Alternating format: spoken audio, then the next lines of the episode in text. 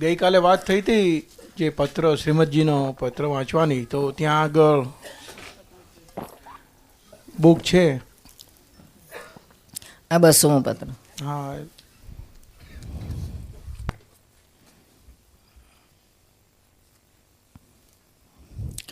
આ બસો તેરમો પત્ર છે. શ્રીવદ રાજચંદ્રના મોટા પુસ્તકમાં. આ લોક ત્રિવિધ તાપથી આકુળ વ્યાકુળ છે. ઝાંઝવાના પાણીને લેવા દોડી તૃષા છીપાવવા ઈચ્છે છે. એવો દીન છે.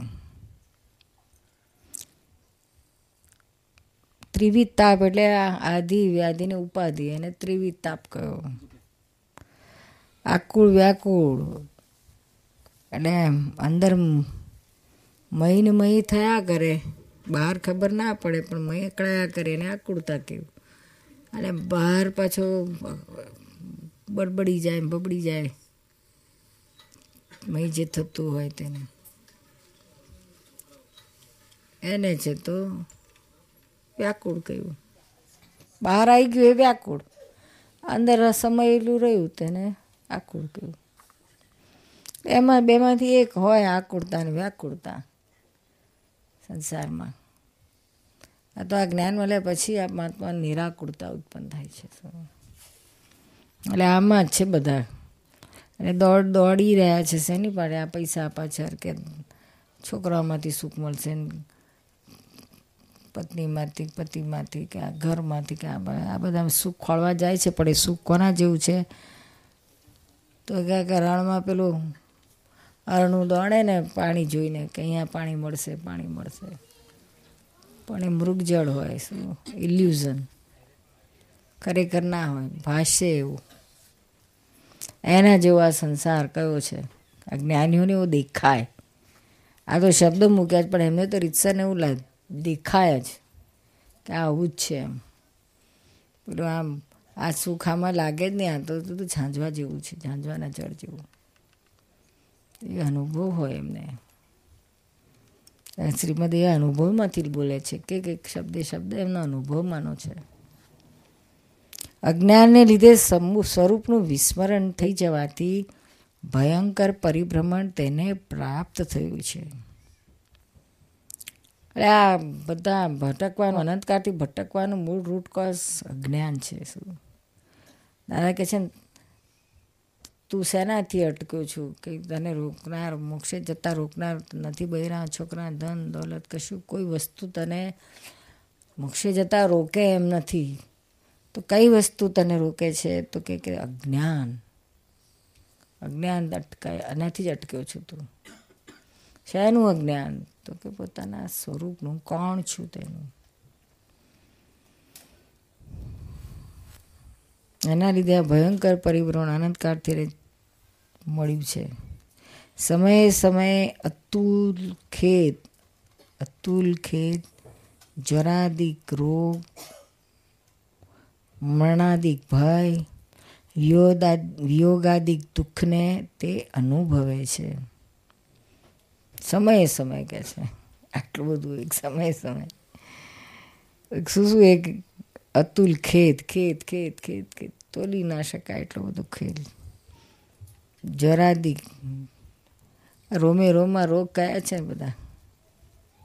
બધા રોગથી મરણાદિક ભય, મરણનો ભય અને વિયોદ આ બધું મારું આ જતું રહેશે, હું ખોઈ નાખીશ, આ જતું રહેશે. પૈસા આવે તો એને ભય લાગે ખરા રહેશે કે નહીં રહે, કંઈક વપરી ના જાય, કંઈક જતા ના રહે.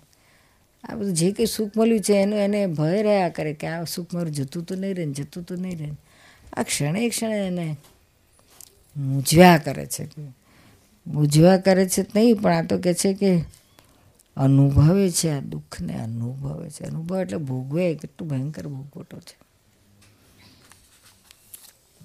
અશરણવાળા આ જગતને એક સત્પુરુષ જ શરણ છે. ફરી વાત છે ને, અશરણની વાર્તા છે ને, સ્ટોરી છે ને, શાસ્ત્રમાં આવે છે ને, અશરણ. અનાથી મુનિનું. એટલે શરણ પેલા રાજા રાજા જંગલમાં જતો શોર્ટમાં કહું છું. તો પેલા બહુ બહુ હેન્ડસમ ને બહુ જ યંગ એક મુનિ બેઠો હોય છે. શ્રેણિક રાજાની જ વાત છે ને? શ્રેણિક રાજાની. યંગ ને હેન્ડસમ મુનિ મહારાજ જંગલમાં બેઠા હોય છે, તપ ધ્યાન કરતા.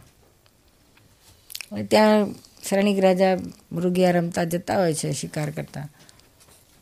કરતાં કરતાં જરાક આગા જતા રહે છે, ખોઈ જાય છે. ત્યાં પછી સૂતા સૂતા આ મુનિ દેખાય છે એમને.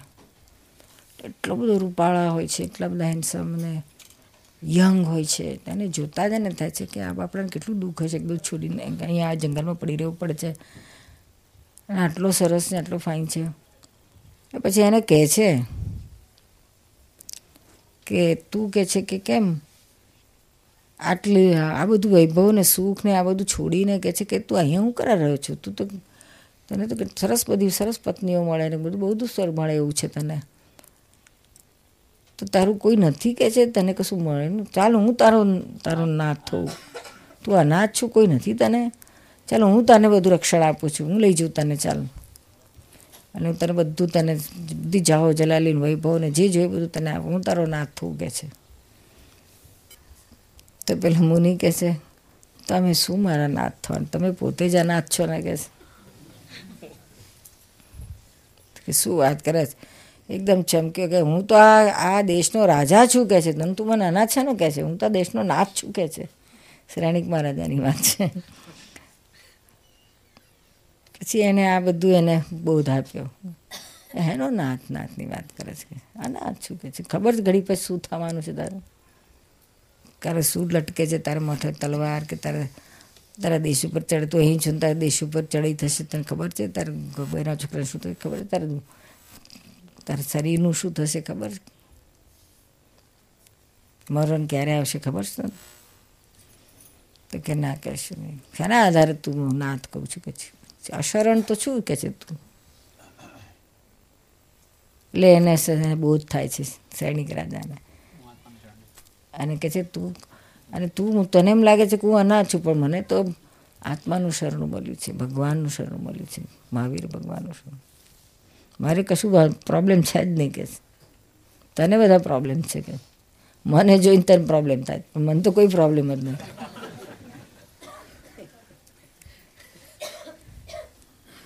એટલે પેલો એને એકદમ હૃદય પરિવર્તન થયું લાંબો થઈ નમસ્કાર. આને ગુરુ બનાવ્યા અનાથ. એમનું નામ જ ના પાડ્યું, અનાથી મુનિ. એ પણ રાજકું રાજકુંવર હતો પાછો. એ પોતે પાછો રાજકુંવર હતો.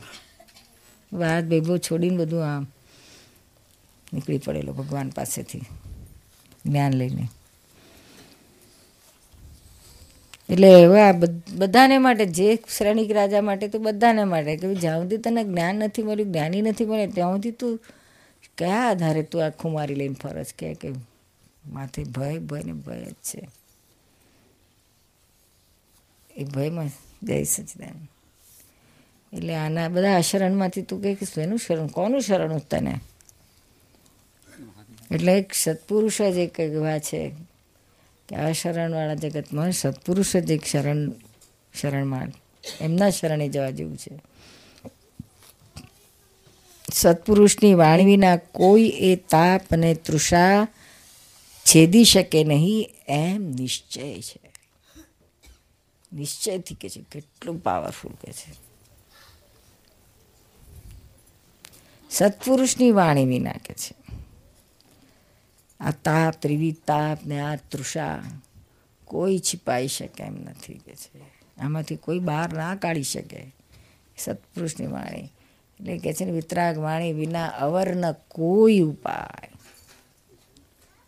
આ એક જ વાત છે વિતરાગ વાણી, સત્પુરુષની વાણી. માટે સર, ફરી ફરી સત્પુરુષના શરણનું, ચરણનું અમે ધ્યાન કરીએ છીએ. જય. ચરણનું ધ્યાન કરીએ છીએ. સત્પુરુષ એટલે જ્ઞાની પુરુષ.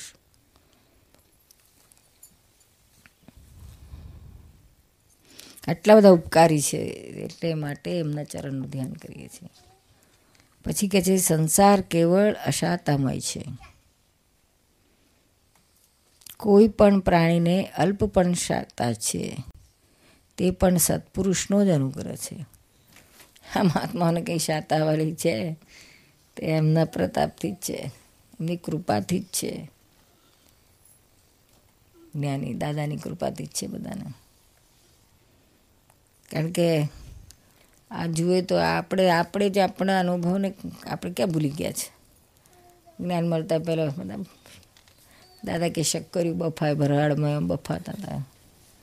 હવે તો ભરાડને બદલે હવે તો પેટ્રોલ પેટ્રોલ, આરડીએક્સ, બારડીએક્સ બધું ચાલુ થઈ ગયું. બફાવાનું. બળવાનું.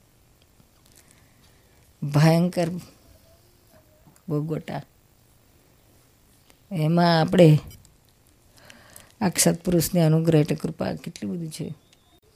મહાત્માને ઠંડક રહે છે. મહાત્મા તો એમ બી બહાર ગમે તે હોય, પણ અમારે તો અહીંયા ચોથો આરો છે. ચોથો પ્રત્યક્ષ ચોથો. કે છે ને, પ્રત્યક્ષ ચોથો આરો નજરે વર્તાય. અને ચોથો આરો મહાત્માને દેખાય જ છે. પાર ગમે તે હોય. એ છે સત્પુરુષની કૃપા. કેવળ બાકી સંસાર તો કેવળ શાતામય છે. દાદાએ સરસ વાત કરેલી છે. તો કે અત્યારે આ પાંચમા રામા કળિયુગમાં સુખ કોને કહો છો તમે? બે દુઃખના ઇન્ટરવલને, બે દુઃખનું ઇન્ટરવલ હોય ને, એને એટલું જ સુખ છે કે છે. બે દુઃખ વચ્ચેનું ઇન્ટરવલ આવે ને, એને બાકી દુઃખ જ છે. ક્યાં સુખની વાત હું આટલું આમ તો દુઃખ ને આટલું અરે આટલું આમ તો સુખ ને આટલું દુઃખ એટલે રહેવા દે ને એનું નહીં જોઈતું એટલું. એટલું હોય તો પછી જરાક મેં પછી લાલચ ઊભી થાય કે હજુ કંઈક સુખ પાછું આવશે આવશે છે જ નહીં મુખને બાજુ તો કંઈક આત્મા તરફ પડશે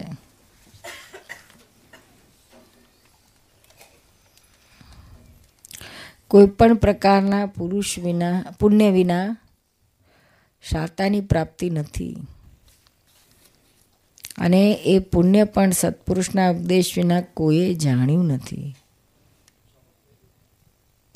આ પુણ્ય અને પાપના ખેલ છે સાતા અને અસાતા એટલે.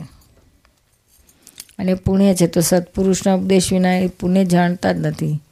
સાથી દાદાએ તો કેટલું કોઈ બીજાને દુઃખ આપે તો પાપ બંધાય ને બીજાને સુખ આપે તો પુણ્ય બંધાય. આ પુણ્ય પાપની આ વ્યાખ્યા વર્લ્ડમાં કોઈ કહી જ નથી, સમજાય જ નથી. હવે પ્રત્યેક સત્પુરુષ મળે તો સમજાવે ને ગેડ પાડે તો પડે કંઈક. બાકી તો બધું પછી ગોટાળે ચડી જાય.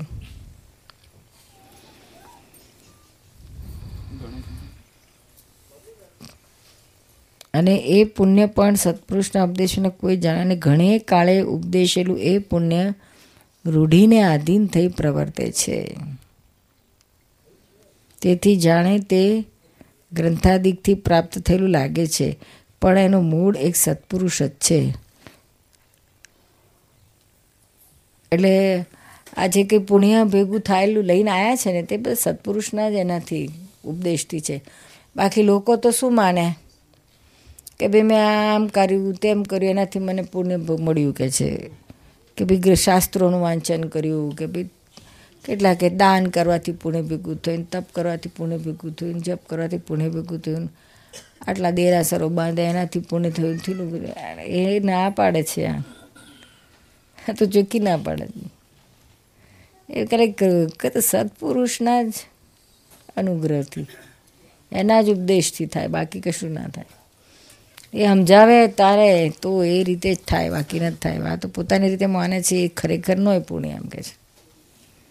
એટલે આ બધાને ઉડાડી મૂક્યું. લો હાલો, કોઈક માન્યતા છે પુણ્ય બાંધવાની ત્યાં કૃપાળદેવ ઉડાડી દીધી છે.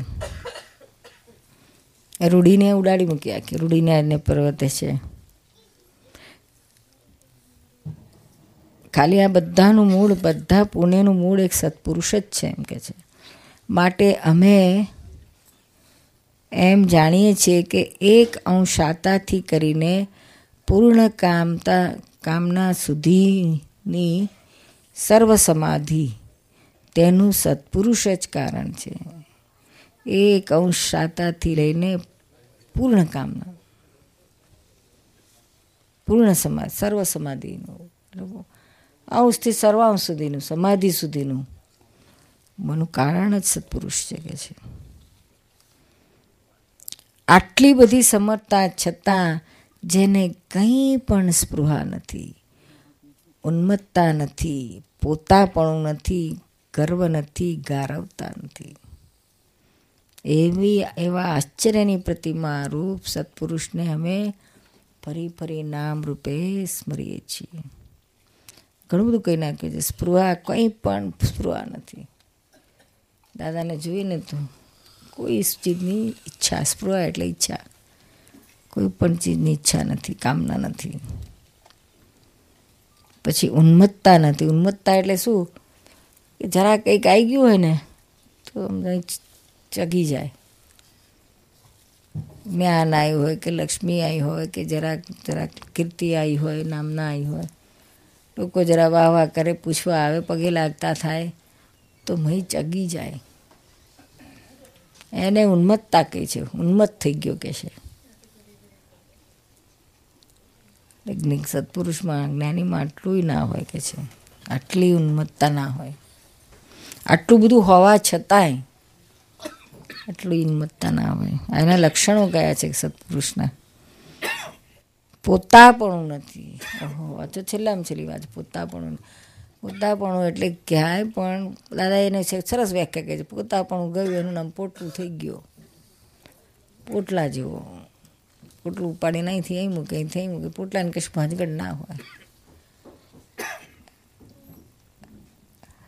કઈ તો આ તો ઘણી વાર મેં જોયું, હા, દાદાના જીવનમાં.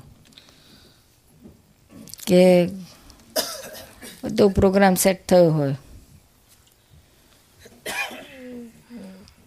કે આપણે સુરત જવાનું છે ત્યાં વાળાએ બધી તૈયારી કરી હોય.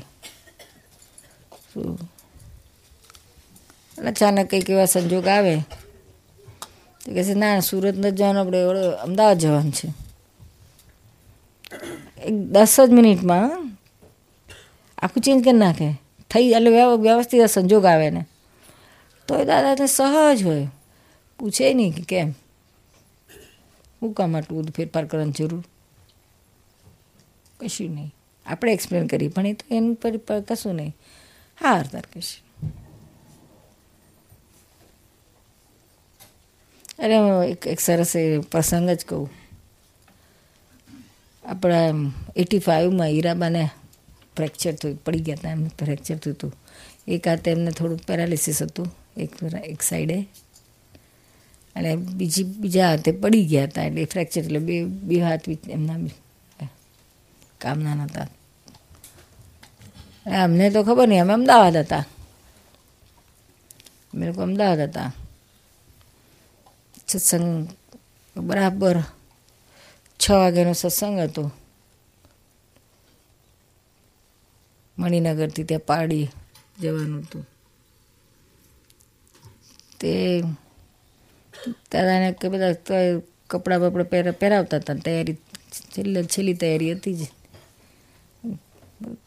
પંદર એક મિનિટ બાકી હશે પહોંચવાની, પંદર, દસ, પંદર મિનિટ છમાં એટલે આમ ફોન આવ્યો વડોદરાથી. બાને ફ્રેક્ચર થયું છે આમ. દાદા તો સહજ, હા, કશું નહીં એમ એકદમ સહજ.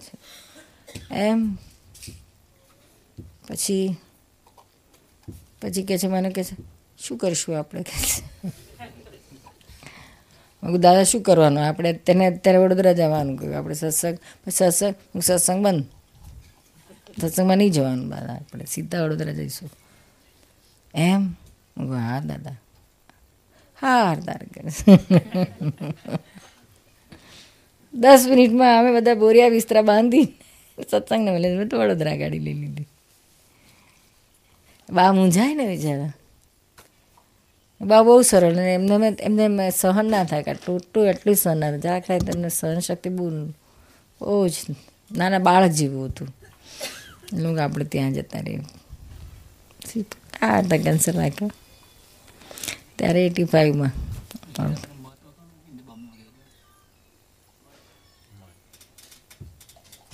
બાનું.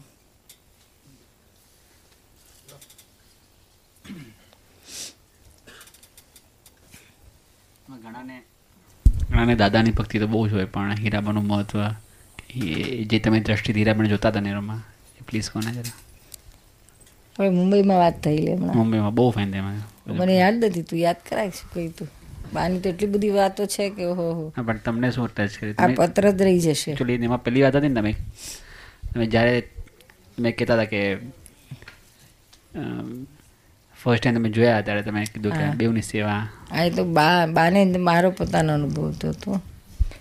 કે પહેલી વાર મેં દાદાને જોયા સિક્સટી એટમાં મામાની પોળમાં બેઠા હતા બાકડા ઉપર. ગયા ને દાદાને જોતા જ ભરાઈ આવ્યું માથામાં ખોળા માથું મૂકીને. ખૂબ પાણી નીકળ્યા ને. કેમ કેવા કેટલા બહુ જાણે કેટલાય ભાવો બહુથી છૂટા પડી ગયા ને પાછા ભેગા થયા. એવું એવું અંદર ફીલ થતું હતું. દાદાએ ખૂબ થાબડ્યા અને પ્રેમથી બેસાડ્યા. પછી જ્યાં ઊભા થયા ને, સામેથી હીરાબા અંદરથી બહાર આવ્યા ફર્સ્ટ ટાઈમ હીરાબાને જોયા સાથે. ત્યારે ખબર નહીં, કુદરતી જ પહેલો જ વિચાર આવ્યો, અંદરથી જેવો ભાવ આવ્યો. કે મારા છેલ્લા શ્વાસ સુધી મને આ બંનેની સેવા કરવા મળે કેટલું સારું તે ખુદ એમાં કાંઈ નહીં, એની મેળે જ આવ્યો. એમાં તો કંઈ ખબર ના પણ ઈઠા પણ ખબર એ નથી કે બધા સંજોગ મળશે ને આટલું ક્લોઝ આવવા મળશે ને તે. એ ટાઈમે ટાઈમમાં તો કંઈ ખબર જ નથી. અને બાને બહુ જ એટલા બધા સરળ ને એટલા ભલા ભોળા. એમના જેટલી સરળતા હજુ સુધી મેં કોઈ નથી ભદ્રિકતા અને સરળતા. બહુ ભદ્રિક પછી હું જતા ઘણી વાર બાન જોડે મજા કરું, હા. બા, શરૂઆતમાં, બા, દાદા તો ભગવાન છે. તો બા કે ઓવે, દાદા શેનો ભગવાન? કે ભગવાન તો કૃષ્ણ ભગવાન કહેવાય. દાદા તો જ્ઞાની છે કે એવા નિર્દોષ બોલે ને, આપણે એવો આનંદ આવે. નિર્દોષતાથી બોલે સહજ પાછા. શું નહીં જાણે. ઓળખા, એમને શું ખાવા પડે ને? ઇટ્સ વેરી ડિફિકલ્ટ પોતાના હસબન્ડને ભગવાન એક્સેપ્ટ કરું એકદમ કેવી રીતના બિલીવ જ ના થાય. થાય તારે કલ પંકજ ભગવાન થઈ ગયો તું માનું તું.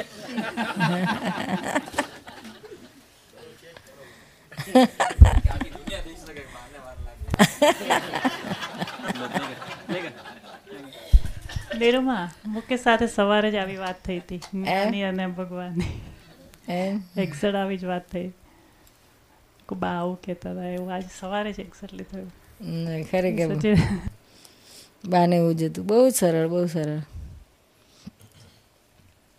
કોઈ ડિમાન્ડ નહીં ક્યારેય કોઈ ડિમાન્ડ નહીં પેલું તો કેટલી ડિમાન્ડ હોય અને બધા એમને પોતાના આ એટલે પાછા એવું કેવું એમની પ્રકૃતિ પણ બહુ ભણેલા તો હતા જ નહીં દાદા એ માગ્યા હતા એવા કે છે અમે તો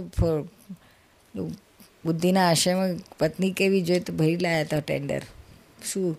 કે સરળ જોઈએ, પછી અભણ જોઈએ, જરાય સ્માર્ટ ના જોઈએ કે છે.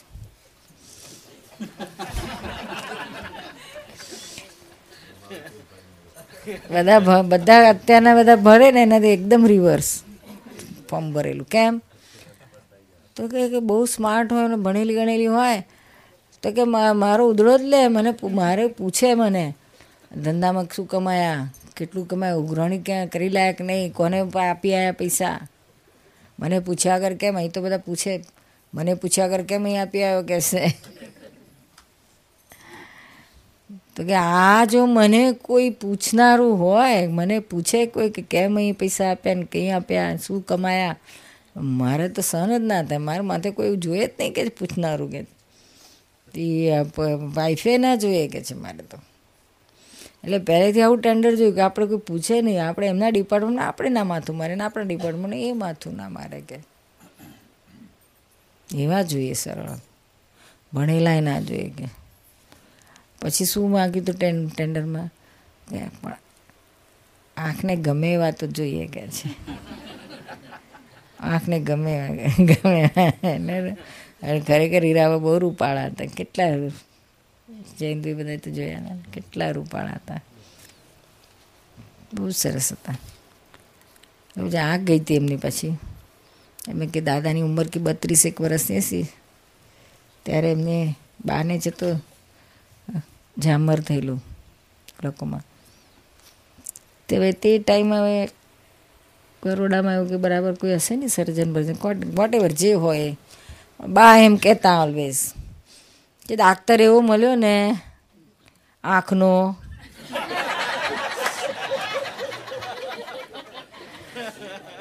તે કે છે, એને શું ઓપરેશન કર્યું? મારી આંખ ગઈ કે છે. બાની આંખ ગઈ બા એવું કહેતા. બત્રીસમાં, દાદાની ઉંમર ત્યારે બત્રીસ વર્ષની. બા છે તો અઠ્ઠાવીસ વર્ષના હશે. એક એક આંખનું વિઝન ગયું બીજી આંખ બહુ પાવરફુલ હતી પાછી. કોમ્પન્સેટ કરે બધું. તે પછી બધા એક તો બાળકો તો હતા નહીં દાદાને. પહેલાં જે થયા, બાબો થયો. પછી બે વર્ષ પછી બધાને પાર્ટી આપી ગઈ મહેમાન આવ્યા હતા, એ ગયા. જન્મ્યો ત્યારે પાર્ટીને ગયો ત્યારે પાર્ટી બેબી આવી ત્યારે પાર્ટી આપીને ગઈ ત્યારે છ મહિના પછી બીજી પાર્ટી મહેમાન આવ્યા એ ગયા. અને પછી તો બ્રહ્મચર્યમાં આવી ગયા દાદા. એ કેટલું ડિફિકલ્ટ છે શું? સંસાર, આમ આ બધા બ્રહ્મચારી પાળે? કે ભાઈ છે જ નહીં સામું. અમારા બધા સામે કોઈ પાર્ટનર છે જ નહીં એટલે થોડું ઇઝી જાય. પણ આ તો હોવા છતાં એને બ્રહ્મચર્ય પાળવું. અને પછી બાને તો એવું હતું નહીં બ્રહ્મચર્ય પાળવું. એમને તો બાળક જોઈતા હતા. એટલે આમાં એમણે કેવું, કેવી રીતના વધ્યા હશે કેવી રીતના સિદ્ધ કર્યું એ તો રીલ દાદા જ તો જ્ઞાનીનું જ કામ, બીજા કોઈનું કામ નહીં. એવા સમયમાં પછી બાની આંખ ગઈ. બાની ઉંમર નાની. દાદા એ બત્રી વર્ષના. એ બધા સગાવાળા બધાએ બહુ પ્રેશરાઇઝ કરવા માંડ્યું કે તમે બીજું લગ્ન કરો કે છે. આગ ગઈ ને બાની એટલે તરત કે કે બીજું લગ્ન કરીએ, આપણે બીજું લઈ આવીએ.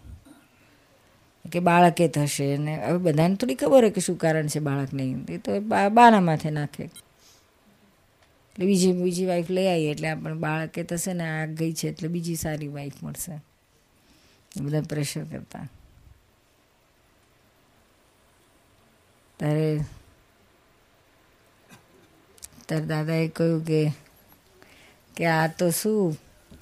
એક તો શું બીજી આંખ જશે તોય હું કે છે એમને આખી જિંદગી દોરીશ કે છે. કારણ કે લગ્ન કરતી વખતે I have promise to pay સમજાય છે?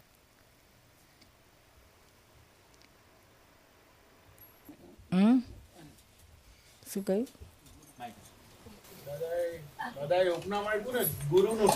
હા. ગુરુ. એ તો કંઈ યુનિક કહેવાય આ તો બધું, અજોડ. ને બાય કેટલા પુનશાળી હે. જેમને આપણે જોયું તો કહો, હો, ચૌદ લોકનો નાથ જેને મેં પ્રગટ થયો, પરમાત્મા, દેહધારી પરમાત્મા એ એમને પતિ રૂપે બાએ મેળવ્યા. કેટલા પુણ્ય હશે બાના. અને એમને મેં તરી જાય શું?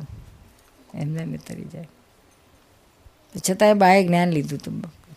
શરૂઆતમાં નહોતું સમજણ પડતું પછી પહેલાં તો બહુ શરૂઆતમાં એમને એમને એમ લીધું હતું. ઓગણસિત્તેર સિત્તેરની સાલમાં, પણ ત્યારે કંઈ બહુ સમજાતું નહોતું એમને. પછી પાછું એટી ફાઇવમાં ફરી અપાયું. ત્યાર પછી નીરુબેને બધા બાની જોડે વાતો ખૂબ કરેલી. ત્યારે ફ્રેક્ચર થયું હતું ને એ પણ ટાઈમમાં, પછી બાની સાથે નીરુબેનને રહેવા મળ્યું હતું ખાસું. ત્રણેક મહિના સાથે જ રહ્યા હતા અને સેવામાં એ લાભ મળ્યો હતો ત્યારે ખૂબ બધી વાતો દાદાની થતી ના તે. પછી બા થોડાક બાને ઘણો બધો, બહુ દાદા માટે થઈ ગયું હતું પછી આ બધા નિમિત્ત થયા ને પાછું બાને, મામાની પોળમાં ગયા પછી પાછું બાને કહ્યું એક વખત, બા, જ્ઞાન લો ને. તમે હરખી રીતે પાછું દાદાની પાસે દિલથી સમર્પણ કરીને. પછી કે પછી બા હા પાડી. પણ કે મારી શરત મૂકી એમણે, હા. બાએ શરત મૂકી. મામાની પોળમાં જ જ્ઞાન લઈશ કે છે. હું બીજે ક્યાંય નહીં આવું. જાહેરમાં નહીં, હાર નહીં. પછી કે છે કે બીજું કોઈ નહીં. દાદા, તું, હું. અને પેલા અરવિંદ કાકા એ કહેતા, ઓળખો એમના ભત્રીજા થાય. દાદાના ભત્રીજા થાય. જે ચંદ્રકાંત બી થાય ને એવા ચંદ્રકાંત બીથી થોડા ક્લોઝ થયા અરવિંદ કાકા. અરવિંદભાઈ ભાનુભાઈની જેવા આ ભાવિની એમના એ એ એમ ત્યાં જ વધારે, બા પાસે વધારે હતા પહેલે ત્યાં શું ઘણી વાર તો ત્યાં સૂઈ જાય, બા એકલા હોય તો, અથવા તો બાની ફેરા ફટાકા બહુ ત્યાં, નાના હતા ત્યારથી જ ત્યાં દાદા પાસે બહુ આવતા હતા એ. શ્રીમદનું એમને પણ ખસું, ખતું. એટલે કે એ હોય, બસ. બીજું કોઈ ના જોઈએ. કે એટલે પછી દાદાને બેહાડ્યા હતા. દાદા મને પલંગ પર બેસાડ્યા બાને સામે ટેબલ ખસેડીને ત્યાં સામે ખુરશી નાખીને બેસાડ્યા. પછી સમર્પણ કરાવ્યું પાછું આખું જ્ઞાન વિધિ. પછી આ જ્ઞાન, બધું ટૂંકામાં આ જ્ઞાન પછી સમજાય તે.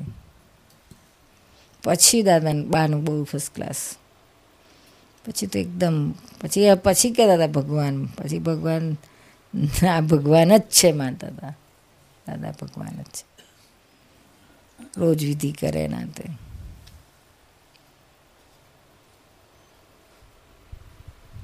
નીરુબેન આપણે પોતાપણાની જે તમે વાત કરી હમણાં કે પોટલા જેવું થઈ જવાનું અને હવે દાદાને ડિસિઝન લેવાનો સંજોગ કોઈ આવ્યો હોય દાદાને પોતે બે બે સિચ્યુએશન્સ વચ્ચે.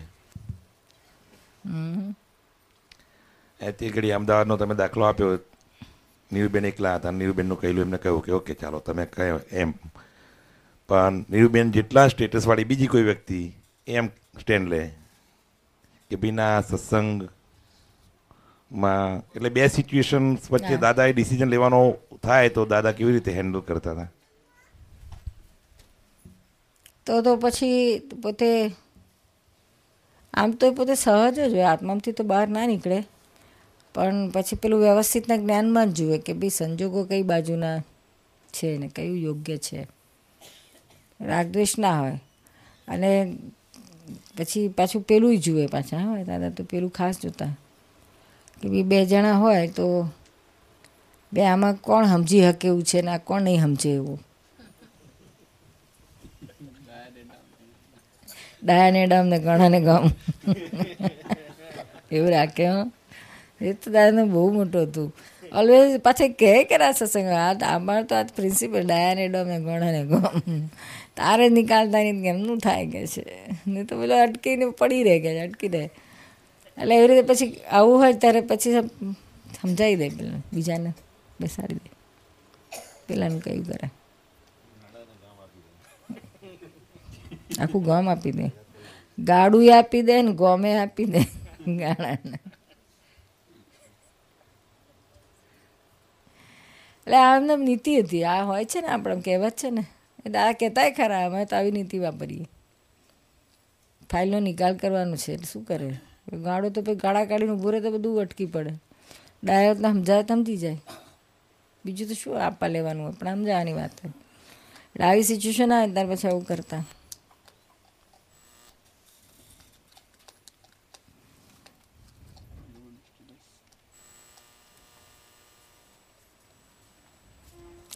પછી ગર્વ નથી. ગારવ નથી. ગારવનું તો બહુ સરસ વાત કરી છે દાદાએ નવમી આપતાણીમાં છે. ગર્વ તો એટલે કોઈ વાતનો ગર્વ રસ ના હોય. ક્રિયા, કોઈ પણ ક્રિયા થાય ને, એમાં મેં કર્યું, સારું થાય, તો પોતે કરી, એનું જે અંદર ખુશી થાય ને, સુખ લાગે, મીઠું લાગે એ ગર્વ લેવા કહેવાય, લેવાયો કહેવાય ગર્વ રસ ચાખ્યો કહેવાય. એ સૂક્ષ્મ લેવલે પણ ના હોય એમને. સ્થૂળ તો ના હોય, દેખાય તો નહીં, પણ અંદર સૂક્ષ્મ લેવલ ગર્વરસ સુધી પણ ના જાય. ગર્વ એ ના હોય ને ગર્વરસ એ ના હોય. અને ગારવ પણ ના હોય, ગારવતા નથી હોતી. ગારવતા એટલે પેલી ભેંસનો દાખલો આપે છે ને દાદા. ભેંસ ગાર કાદોડામાં બેઠી હોય ગમે એ કરો તો એ બહારમાં જ ના નીકળે. બહુ લાંબો દાખલો છે એટલે ટૂંકું કરું છું. એમાં બેઠી જ રહે. ગમે એટલું એને દેખા, લીલું ઘાસ ખવડાવે, દેખાડે ને જાત જાતનું એને ખાવાનું બતાડે તો એ એટલી ઠંડક રહે ઉનાળાના દાડામાં ગાદવડામાં બેહવાનું આટલો ગંદો ગાદવડો જ તો તો કે ના, ઠંડક છે. એવા મનુષ્ય બધા ગારોતામાં બેઠા છે. શેની ગાળોતા આ સંસારની રિદ્ધિ ગારવતા સિદ્ધિ ગારવતા એ ગારવતા ના હોય જ્ઞાનીને ગમે એટલું હોય ને સંસારમાં એવા આશ્ચર્યની પ્રતિમા રૂપ સત્પુરુષને અમે ફરી ફરીને. આશ્ચર્યની પ્રતિમા કહી આપણે અમેરિકામાં રહીએ છીએ જાતની ગારવતા છે ત્યાં શું જોઈએ કે ઉકળાટ છે જરા જરા ગરમી હોય તો એર કન્ડિશન ચાલુ થઈ જાય ક્યાં ઠંડ ગારવતા આવા જ ઠંડક જ છે બધી ગારવતા જ છે. જરાય પણ પ્રતિકૂળતા આવે કે ઉડાડી મૂકે, સહન જ ના થાય.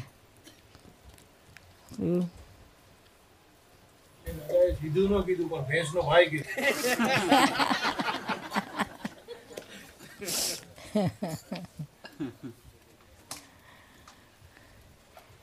ગારવતામાં વધારે આવાય. કારણ કે વાતાવરણ જ એવું હોય ને. પ્રકૃતિ એવી પછી થઈ જાય. પ્રકૃતિનું તો કેવું છે તમે જેવું એને આપ્યા કરો ને એવું પછી એવી થયા કરે. એવું છે આનું કામકાજ. આશ્ચર્યની પ્રતિમારૂપ ત્રિલોકના નાથ વશ થયા છે જેને એવા છતાં પણ એવી કોઈ અટપટી દશાથી વર્તે છે કે જેનું સામાન્ય મનુષ્યને ઓળખાણ થવું દુર્લભ છે. એવા સત્પુરુષને અમે ફરી ફરી સ્તવીએ છીએ. ત્રિલો, ત્રણેય લોકનો નાથ, દાદા કે ચૌદ લોકનો નાથ વશ થયો છે. છતાંય કે છે, એવી અટપટી દશા એટલે કે કોટ ટોપી ધોતિયું પહેરીને, બૂટ પહેરીને જતા હોય તો ઓળખાય કે આ ત્રણ લોકનો નાથ વશ થયો છે અમને? ના ઓળખાય અઘરું પડે. ત્રણ લોકનો નાથ. કેટલું ઊંચું પદ, પણ ના. છતાંય કે છે કે એમનામાં કશો ફરક ના હોય. અટપટી દશા હોય. એટલે ઓળખાણ જ ના પડે. જરાય બહાર કોઈ કોઈ લેબલ ના હોય, કોઈ ટીલું, ટપકું ટ્રેડમાર્ક કશું જ ના હોય. કઈ રીતના ઓળખે એમને? બહુ અઘરું છે. એક સમય પણ કેવળ અસંગપણાથી રહેવું, એ ત્રિલોકને વશ કરવા કરતાં પણ વિકટ કરે છે. એક સમય કે છે. આત્મામાં રહેવું અને એટલે અસંગ રહેવું, એક સમય. એ ત્રણ લોકને વશ કરવા કરતાં પણ વિકટ ગયું છે. હા, એવા અસંગપણાથી ત્રિકાળ જઈ રહ્યા છે, એવા સત્પુરુષના અંતસ્કરણ, તે જોઈ અમે પરમાશ્ચર્ય પામીએ છીએ અને નમીએ છીએ. બોલો, કેટલું મોટી વાત છે. આ તો એ તો નિરંતર અસંગપણામાં રહે છે. ત્રણેય કાળ. મહાત્માઓને કેટલા બધા અસંગ બનાવી દે છે. ત્રણેય કાળ નથી રાખ થતું, પણ કેટલા અસંગતામાં મૂકી દે છે.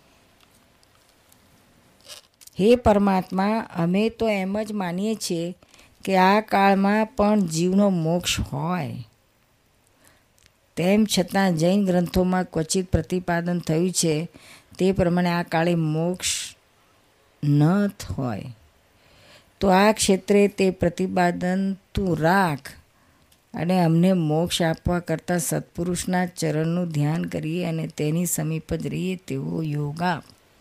મોક્ષ નથી કંઈ નહીં કે છે એમ. સત્પુરુષના પાસે જ પડ્યા રહીએ એવું આપ.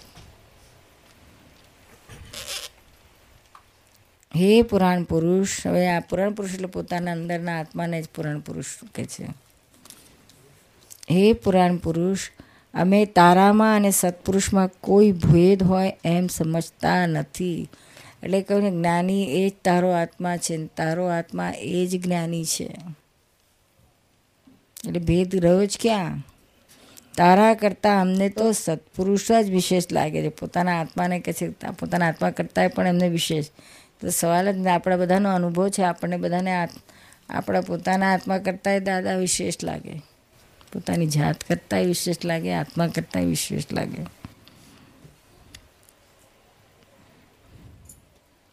કારણ કે તું પણ તેને જ આધીન રહ્યો છે. કેટલી મોટી વાત. જ્ઞાની આત્મા કહે છે સત્પુરુષને આધીન રહેલો છે. અને અમે સત્પુરુષને ઓળખ્યા વિના તને ઓળખી શક્યા નહીં. કારણ કે આત્માને ઓળખાવનારા જ જ્ઞાની. બીજું કોણ? એ તમે ના હો તમે કેવી રીતના ઓળખી શકત? એ જ તારું દુર્ઘટપણું અમને સત્પુરુષ પ્રત્યે પ્રેમ ઉપજાવે છે. કારણ કે એ રીતે તારા તારા વગર તો આત્મા ઓળખી જ ના શકાય. એવું કેટલો દુર્લભ છે, દુર્ઘટ છે મળવો. એટલે એ મળે છે ત્યાં જ્ઞાની થતી એટલે જ્ઞાની માટે ખૂબ અમને અહો અહો થાય છે, ખૂબ પ્રેમ ઉપજે છે.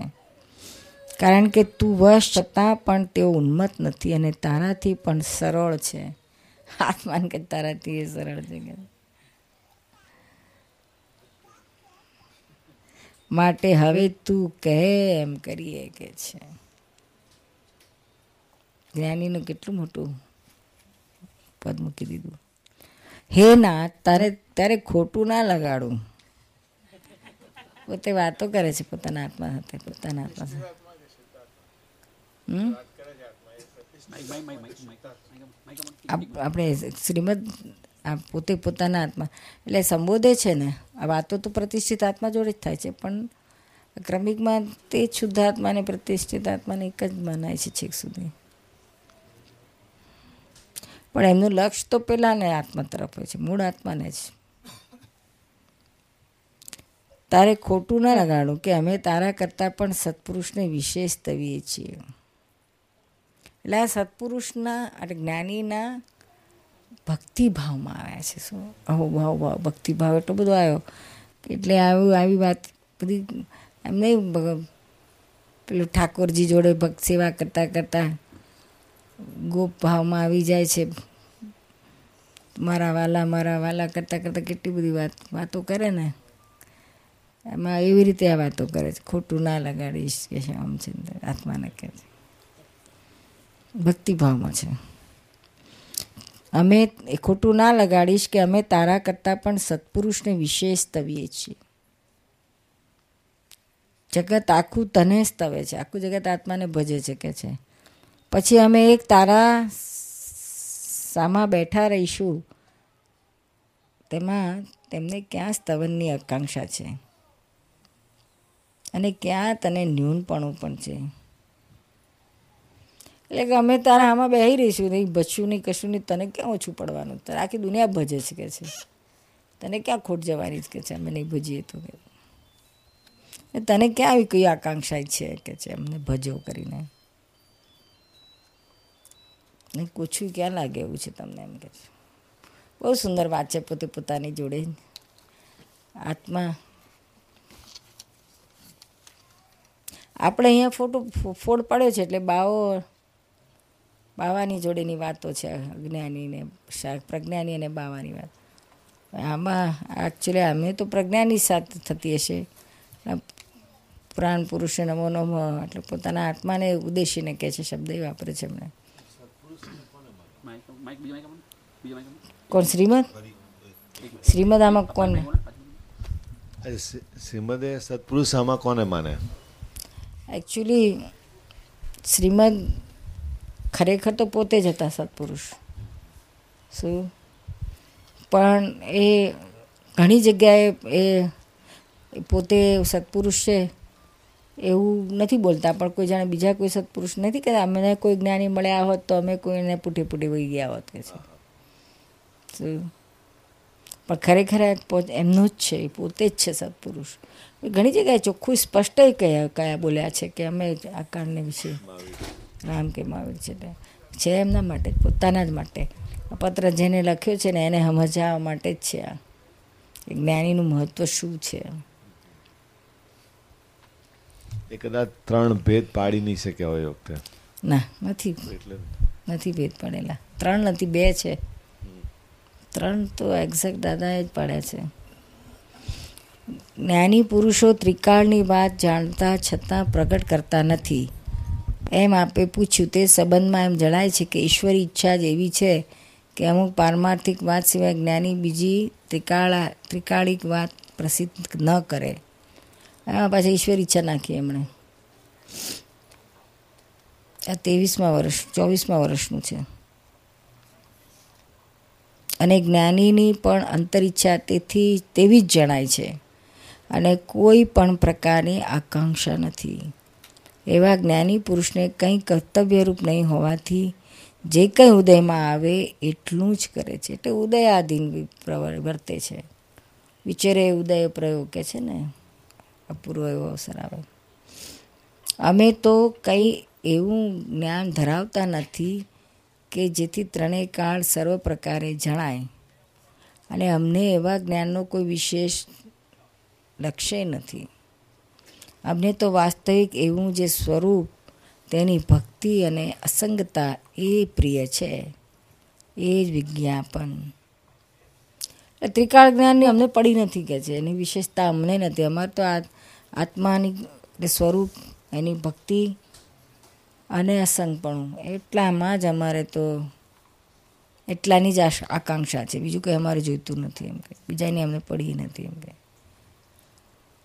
વેદાંત ગ્રંથ પ્રસ્તાવના મોકલાવ્યો છે. નહીં તો તરત મોકલાવશો. બહુ સુંદર. નિરૂમા હા બાજુ આ બધું દાદાનું અક્રમ વિજ્ઞાન મળ્યા પછી બધા બીજા પુસ્તકો વાંચવાથી પછી ઘણા એવા મેં કિસ્સા જોયા છે કે પછી ડોળાઈ જતું હોય છે. અમારા ફેમિલીઓમાંય જોયા છે આવા બધા.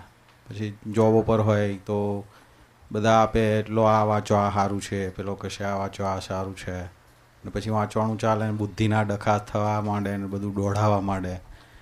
એટલે પછી પાછો ક્વેશ્ચન ઊભો થાય કે મોક્ષ તો કઈ છે? આ અવતારમાં તો મોક્ષ નથી એટલે ત્યાં લાગે કે આ ઢોળાયું કંઈક. તો આના માટે શું કરવું? એટલે દાદાએ તો શું કહ્યું હતું કે અજ્ઞાનીના પુસ્તકો ના વાંચશો એટલે આપણે તો મહાત્માઓને તો દાદાની વાણી અક્રમ અને ક્રમિકમાં પાછું ગોટાળા થઈ જશે શું? ને આપણે મળ્યું છે અક્રમ. એટલે આરાધના કરવા માટે છે જ નહીં કોઈ પણ પુસ્તક. એટલે બીજા શબ્દમાં કંઈ કશું ગ્રહણ નથી કરવાનું.